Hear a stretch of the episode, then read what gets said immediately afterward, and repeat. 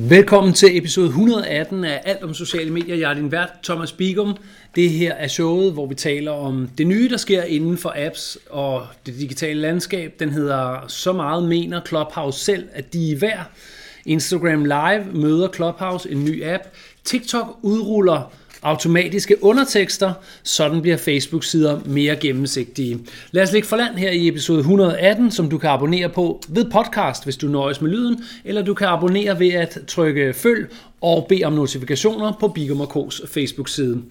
Over på Instagram deler jeg highlights, så der kan du også følge os for nogle gange bare lige at modtage op til 60 sekunders godbidder herfra. Og en godbid kunne være en enkelt nyhed klippet ud, som for eksempel så meget mener Clubhouse selv de er værd.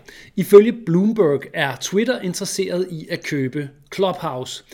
Det har, der har ifølge Bloomberg været forhandlinger, men de sluttede uden en aftale. Rygterne siger, at Clubhouse forlangte 4 milliarder dollars. Ifølge Bloomberg øh, søger Clubhouse nu flere investorer til en, en værdiansættelse til netop 4 milliarder dollars. Jeg har ikke forstand på at regne med så store tal, men det virker som om Clubhouse kommer for sent til det store tal nu og skal forlige sig med, at de er blevet indhentet teknologisk set. De har stadig et øh, ståsted, men unikke er de ikke længere, så øh, det næste halve til hele år vil byde på en historie om, hvorvidt de kan holde fast i at blive dem med lydappen. Og lykkes det ikke, jamen så er de slet, slet ikke 4 milliarder værd. Til gengæld kan man så sige, hvis Twitter lykkes med at klappe Clubhouse ind i sig, så er Twitter lige pludselig større, og der kunne ligge noget værdi, som, en, altså, som man kan undervurdere set fra et perspektiv, om det præcis er de penge værd. Fordi for Twitter er det flere penge værd, end hvis jeg købte det, fordi så skulle jeg være op mod Twitter. Der ligger lidt ekstra værdi, men 4 milliarder er altså en rimelig sindssyg størrelse. Og hvis køberen er til Twitter, ikke Facebook for eksempel, ikke Amazon for eksempel, det kunne være over Twitch, ikke LinkedIn, Microsoft. Altså hvis køberen er Twitter, så tænker jeg, at den er prissat så højt, at Twitter faktisk ikke har den slags bank at rulle med.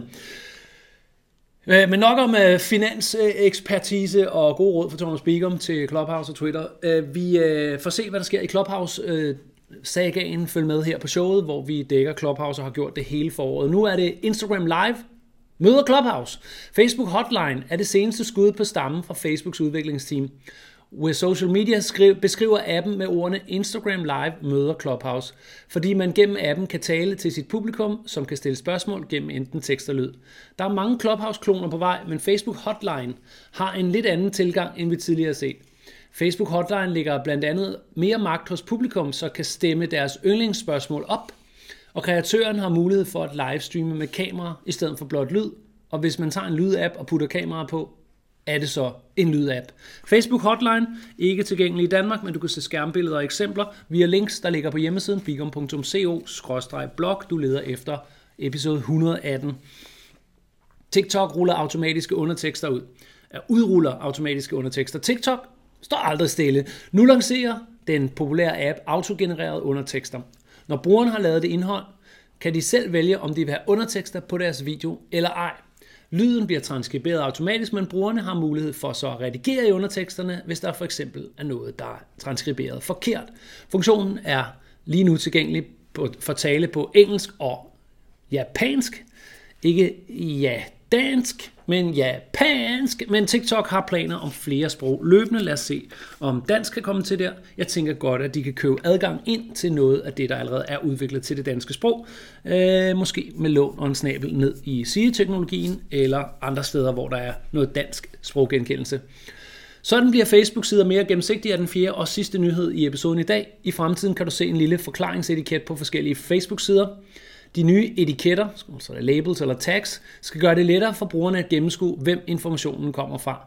Der kommer for eksempelvis etiketter til myndighedspersoner, til fansider, satiresider, og Facebook er i gang med at teste den funktion i USA, som måske er et lille brik i et meget større puslespil om fake news og også om politiske agendaer og ageren på Facebook. Så allerede, sådan, allerede er lidt til stede, når man ser annoncer fra politisk hold, så står der, hvem afsenderen er. Det skal der gøre, øh, siger Facebook, ellers får du ikke godkendt dine annoncer med politiske budskaber.